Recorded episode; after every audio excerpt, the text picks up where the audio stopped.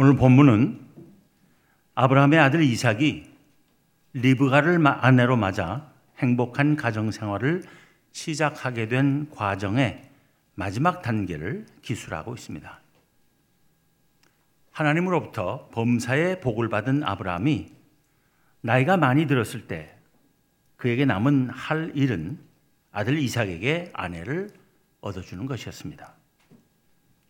아브라함은 자기 집 모든 소유의 관리를 맡은 늙은 종에게 이삭을 위하여 아내를 택하되 자기가 거주하는 지방 가나안 족속의 딸 중에서가 아니라 자기의 옛 고향의 자기 족속에게로 가서 택할 것을 맹세하게 했습니다.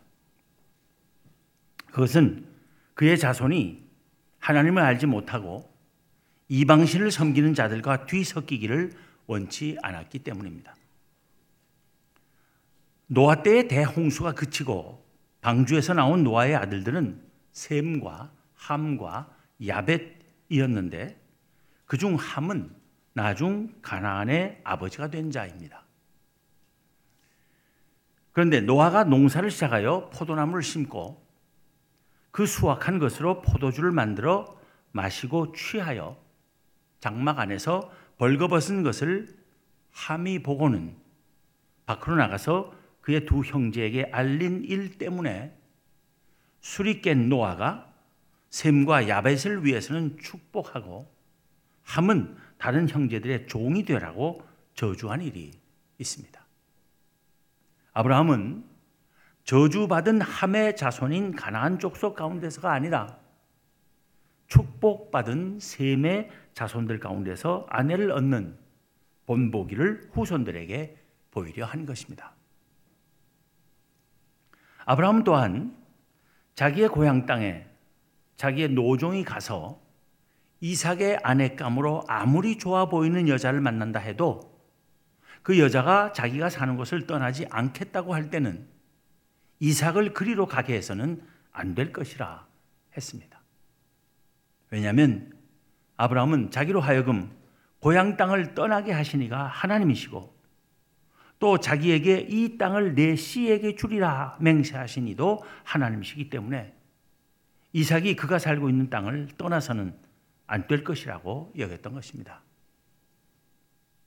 주인 아브라함의 뜻을 분명하게 알아들은 노종은 그 간청을 받들기 위해 주인의 소유 가운데 좋은 것들을 골라 낙타 열 마리에 싣고 주인의 옛 고향을 향해 머나먼 길을 떠났습니다. 여기서 옛 고향이란 갈대아인의 우루, 즉 바벨론의 우루가 아니라 메소포타미아의 하란을 말합니다. 노종이 길을 떠나기에 앞서 아브라함은 그에게 말하기를 그가 가는 곳에 그에 앞서서 하나님께서 당신의 사자를 먼저 보내실 것이라 했습니다. 즉 하나님께서 특별히 주신 언약의 아들 이삭의 아내를 구하는 일이기 때문에 하나님께서 친히 그 일을 준비하시리라 믿었던 것입니다. 그 말대로 아브라함의 노종은 메소포타미아의 나홀의 성에 도착한 저녁 때 우물가에서 하나님께 기도하기를 원하건대 오늘 나에게 순조롭게 만나게 하사 내 주인 아브라함에게 은혜를 베푸시옵소서 하고는 성중 사람의 딸들이 물길로 나오겠사오니 내가 우물 곁에 서 있다가 한 소녀에게 이르기를 청하건대 너는 물동이를 기울여 나를 마시게 하라 하리니 그의 대답이 마시라 내가 당신의 낙타에게도 마시게 하리라 하면 그는 주께서 주의 종 이삭을 위하여 정하신 자라. 이로 말미암아 주께서 내 주인에게 은혜 베푸심을 내가 알겠나이다 했습니다. 다시 말하면 물길로 나오는 여자들 가운데 이삭의 아내가 될 여자라면 자기가 그 여자에게 나 물 좀 마시게 해주겠소 할 때 여자가 네 마시세요. 제가 할아버지의 낙타들도 마시게 할게요 라고 대답하게 해달라는 것입니다. 이삭의 아내를 고르는 일에 있어서 하나님께서 친히 역사하시기를 구하는 것입니다. 그런데 아브라함의 종이 그 기도를 마치기도 전에 한 아름다운 처녀가 물동이를 메고 우물로 나온 것입니다. 종은 그녀에게 다가가 말을 걸었고 그 둘 사이의 대화는 그 종이 하나님께 기도한 그대로 이루어졌습니다. 종은 그 처녀가 하나님께서 자기를 평탄한 길로 인도하여 주시고 만나게 해주신 바로 그 여자인지를 확인하기 위해 그녀에게 누구의 딸인지를 물었습니다. 그녀의 대답을 들어본 즉 놀랍게도 그녀는 아브라함의 동생 나홀의 아들 부두엘의 딸 리브가였습니다. 아브라함의 동생의 손녀였던 것입니다. 같은 친족이었습니다. 아브라함의 종은 머리 숙여 하나님께 경배하고 말하기를 나의 주인 아브라함의 하나님 여호와를 찬송하나이다. 나의 주인에게 주의 사랑과 성실을 그치지 아니하셨사오며 여호와께서 길에서 나를 인도하사 내 주인의 동생 집에 이르게 하셨나이다 했습니다. 주인 아브라함을 사랑하시며 그와의 언약에 신실하셔서 그가 원하는 일이 이루어지도록 정확하게 인도하시는 하나님을 확신하게 된 종은 지체 없이 혼사를 진행했습니다. 리브가의 아내를 받아, 안내를 받아 그녀의 아버지와 오라버니를 만난 종은 자기가 거기 찾아온 목적과 아브라함으로부터 받은 당부와 리브가를 만나 이루어준 모든 일을 소상히 그들에게 전하고는 리브가를 이삭의 아내로 택하는 일은 하나님께서 인도하셔서 이루어지게 하신 일이라고 확신 있게 설명하며 그들의 생각이 어떠한지를 물었습니다. 오늘 본문 바로 앞에 있는 사십팔 절, 사십구 절을 봅니다. 이제 당신들이 인자함과 진실함으로 내 주인을 대접하려거든 내게 알게 해주시고 그렇지 아니할지라도 내게 알게 해주셔서 내가 우러든지 좌라든지 행하게 하소서. 하나님의 행하시는 일을 받아들일지 아닐지 가부간에 답하라는 것입니다. 그들의 대답을 들어봅니다. 본문 오십 절, 오십일 절입니다. 라반과 부두엘이 대답하여 이르되 이 일이 여호와께로 말미암았으니 우리는 가부를 말할 수 없노라. 리브가가 당신 앞에 있으니 데리고 가서 여호와의 명령대로 그를 당신의 주인의 아들의 아내가 되게 하라. 하나님께서 하시는 일이기에 무조건 받아들여야 하는 것 아니냐는 뜻입니다. 그렇게 해서 혼사는 즉시 성사되었습니다.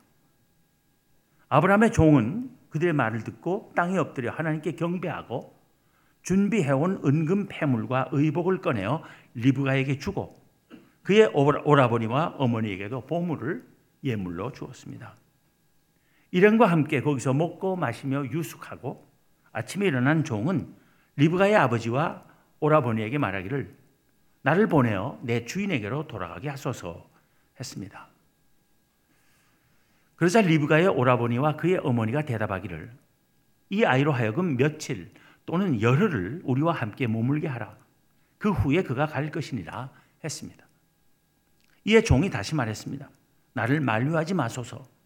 여호와께서 내게 형통한 길을 주셨으니 나를 보내어 내 주인에게로 돌아가게 하소서. 그러자 리브가의 오라버니와 어머니는 말하기를 우리가 소녀를 불러 그에게 물으리라 하고는 리브가를 불러 물었습니다. 내가 이 사람과 함께 가겠냐? 그녀가 대답하기를 가겠나이다 했습니다. 이에 그들은 할 수 없이 리브가를 축복하며 그의 유모와 여종들과 함께 아브라함의 종을 따라가게 보냈습니다. 이삭과 리브가의 혼인은 참으로 순탄하게 성사된 이상적인 남녀의 결합이라 할 수 있습니다. 이삭은 훌륭한 믿음의 사람 아브라함에게서 태어난 아들입니다. 게다가 아브라함이 나이 백 세에 어머니 사라가 나이 구십 세에 낳은 귀한 아들이었기에 사랑도 끔찍하게 많이 받았을 것입니다. 그 무엇보다도 그는 하나님의 언약의 아들이었습니다. 대단한 재력가인 아버지로부터 전 재산을 물려받기에 부족할 것이 없는 사람이었습니다. 그는 어려서부터 매우 순종적인 사람이었습니다.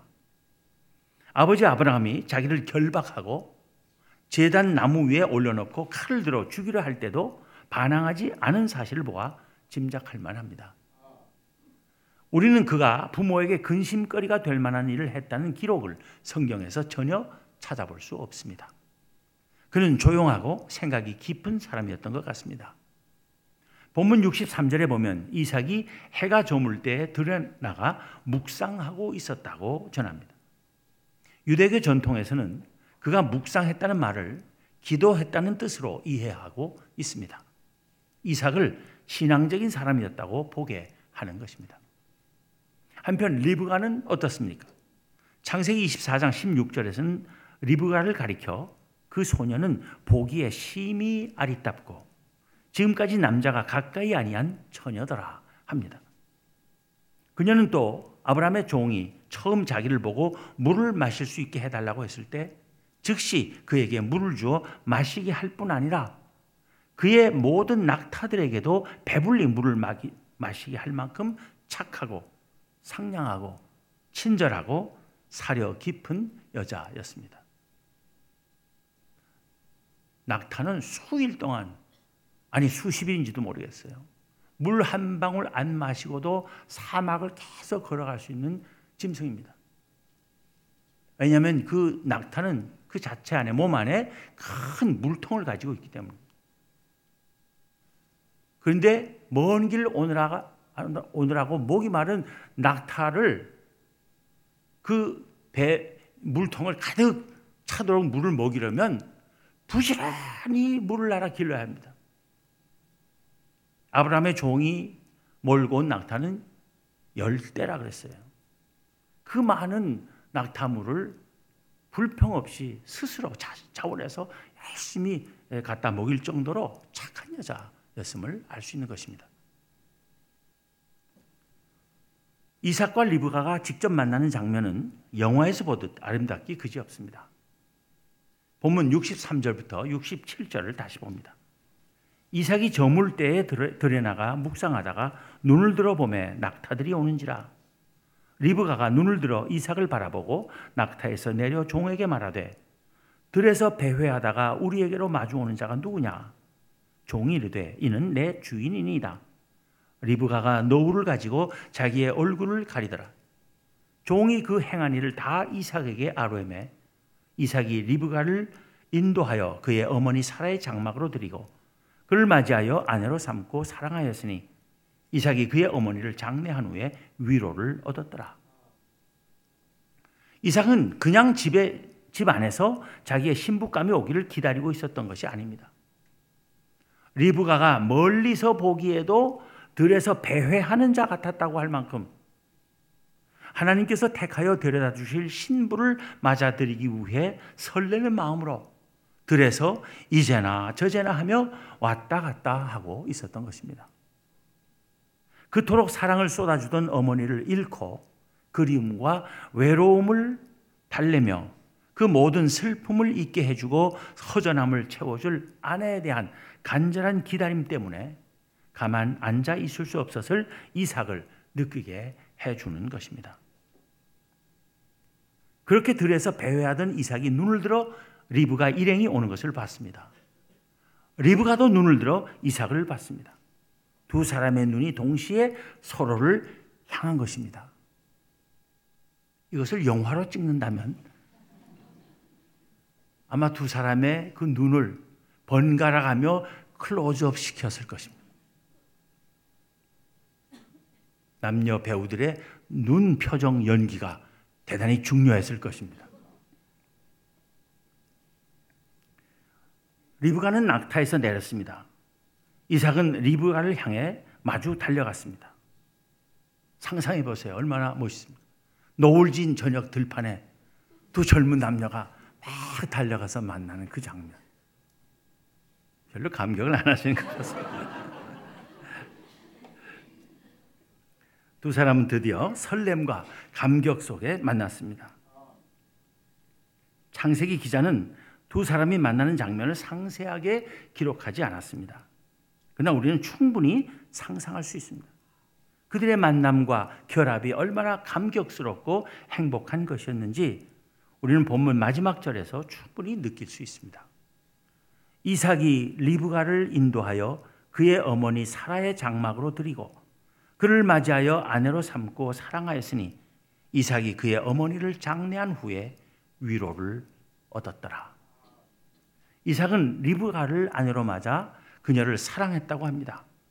그리고 어머니를 잃은 슬픔과 외로움을 다 잊을 만큼 그녀를 통해서 위로를 받았다는 것입니다. 그야말로 완벽하게 성공적이고 행복한 혼인인 것입니다. 그런데 이렇게 완벽하게 복된 혼인의 비결이 어디에 있었습니까? 하나님께서 하시는 일에 대한 믿음과 순종이었습니다. 이삭과 리브가의 혼인은 관계된 모든 사람이 하나님께서 선하심과 신실하심으로 행하시는 일을 믿고 순종한 결과였습니다. 아브라함의 종이 리브가의 오라버니와 아버지에게 리브가를 이삭의 아내로 허락하겠는지 여부를 물었을 때 그들은 대답하기를, 이 일이 여호와께로 말미암았으니 우리는 가부를 말할 수 없노라. 리브가가 당신 앞에 있으니 데리고 가서 여호와의 명령대로 그를 당신의 주인의 아들의 아내가 되게 하라 했습니다. 하나님께서 하시는 일이라 믿었고 그래서 두말 없이 순종했던 것입니다. 그들은 사랑스러운 리브가를 내주는 대신 가능한 한 더 많은 물질적 보상을 받으려는 어떤 흥정도 일체하지 않았습니다. 리브가가 가서 살게 될 땅의 기후가 어떤지, 살기 편한 곳인지, 금지 옥엽처럼 자란 리브가가 고생을 하지는 않겠는지, 남편이 될 이삭이 건강한지, 잘생겼는지, 성격이 좋은지, 남편 구실 제대로 할지 등등을 묻지도 않았습니다. 그렇게 혼인은 아무 장애 없이 즉시 성사되었습니다. 아브라함의 종이 하룻밤을 자고 그 다음 날로 리브가를 데리고 주인이 사는 곳으로 되돌아가려 했을 때 혼인은 일단 허락했으면서도 사랑하는 리브가가 당장 먼 나라로 떠나는 것이 너무 아쉬웠기 때문에 이 아이로 하여금 며칠 또는 열흘을 우리와 함께 머물게 하라. 그 후에 그가 갈 것이니라 하자 아브라함의 종은 나를 만류하지 마소서. 여호와께서 내게 형통한 길을 주셨으니 나를 보내어 내 주인에게로 돌아가게 하소서 했습니다. 하나님께서 형통하게 하시는 길에서, 즉 하나님께서 하시는 일 앞에서 사람들이 만류하거나 실행을 미루는 것은 타당하지 않다는 뜻입니다. 그러기에 리브가 또한 그녀의 오라버니와 어머니가 묻기를 내가 이 사람과 함께 가려느냐 했을 때 지체 없이 가겠나이다 대답한 것입니다. 이렇게 모든 사람이 하나님께서 행하시는 일 앞에서 믿고 순종함으로써 복된 일은 이루어진 것입니다. 오늘 본문 조금 뒤인 창세기 이십오 장 십일 절에 보면 아브라함이 죽은 후에 하나님이 그의 아들 이삭에게 복을 주셨고 이삭은 브엘라헤로이 근처에 거주하였더라 합니다. 하나님을 믿고 순종하는 이들에게 복 주시는 하나님이십니다. 혼인하는 일에 하나님에 대한 믿음과 하나님의 뜻에 순종하려는 것 외에 다른 인간적 계산이 끼어들지 않게 하는 것이 좋습니다. 이제 혼인 시즌이 돼서 제가 특별히 말씀드리는 겁니다. 돈이나 출세나 권력을 바라보고 이룬 혼사치고 오래 가거나 평탄한 것 보지 못했습니다. 혼사뿐 아니라 모든 일에 있어서도 마찬가지입니다. 하나님의 선하심과 신실하심을 굳게 믿고 그가 하시는 일이라면 망설임 없이 받아들이며 전적으로 순종할 때 우리 모두는 하나님께서 베푸시는 놀라운 복을 누리며 아름다운 삶을 살 수 있을 것입니다. 기도하겠습니다. 하나님, 오늘 이삭과 리브가의 이야기를 통해서 하나님의 택하신 백성이 복받는 길이 무엇인지를 다시 한번 깨닫게 하여 주심을 감사합니다. 이삭처럼 저희들도 하나님께서 하나님의 자녀들로 택하여 주셨사오니 저희들도 오직 하나님만을 바라보며 하나님을 전적으로 신뢰하며 하나님의 말씀에 온전히 순종하는 주의 백성들 되게 하여 주시기를 원합니다. 참으로 아름답고 복된 삶이 하나님께서 주신 믿음 지키며 충성되게 하나님의 말씀을 따라가는 것임을 저희가 항상 잊지 않게 하시고, 언제 어디서나 믿음의 사람들 되고 순종하는 사람들 되게 하여 주시기를 원합니다. 이 세상이 아무리 저희를 유혹하고 또 저희 안에 세상적인 방법으로 인간적인 수단을 통해서 내가 설정한 행복의 목표를 이루고자 하는 그런 어리석은 욕망이 일어날지라도 그것을 따르지 않는 저희들 되게 하여 주옵소서. 그리하여 진실로 복되고 아름다운 삶을 사는 저희들 되게 하여 주옵소서. 저희들 하여금 끝까지 믿음 잘 지키게 하시고 저의 삶을 아름답게 하여 주시며 복되게 하여 주옵소서. 우리 주님 예수 그리스도 이름으로 기도하옵나이다. 아멘.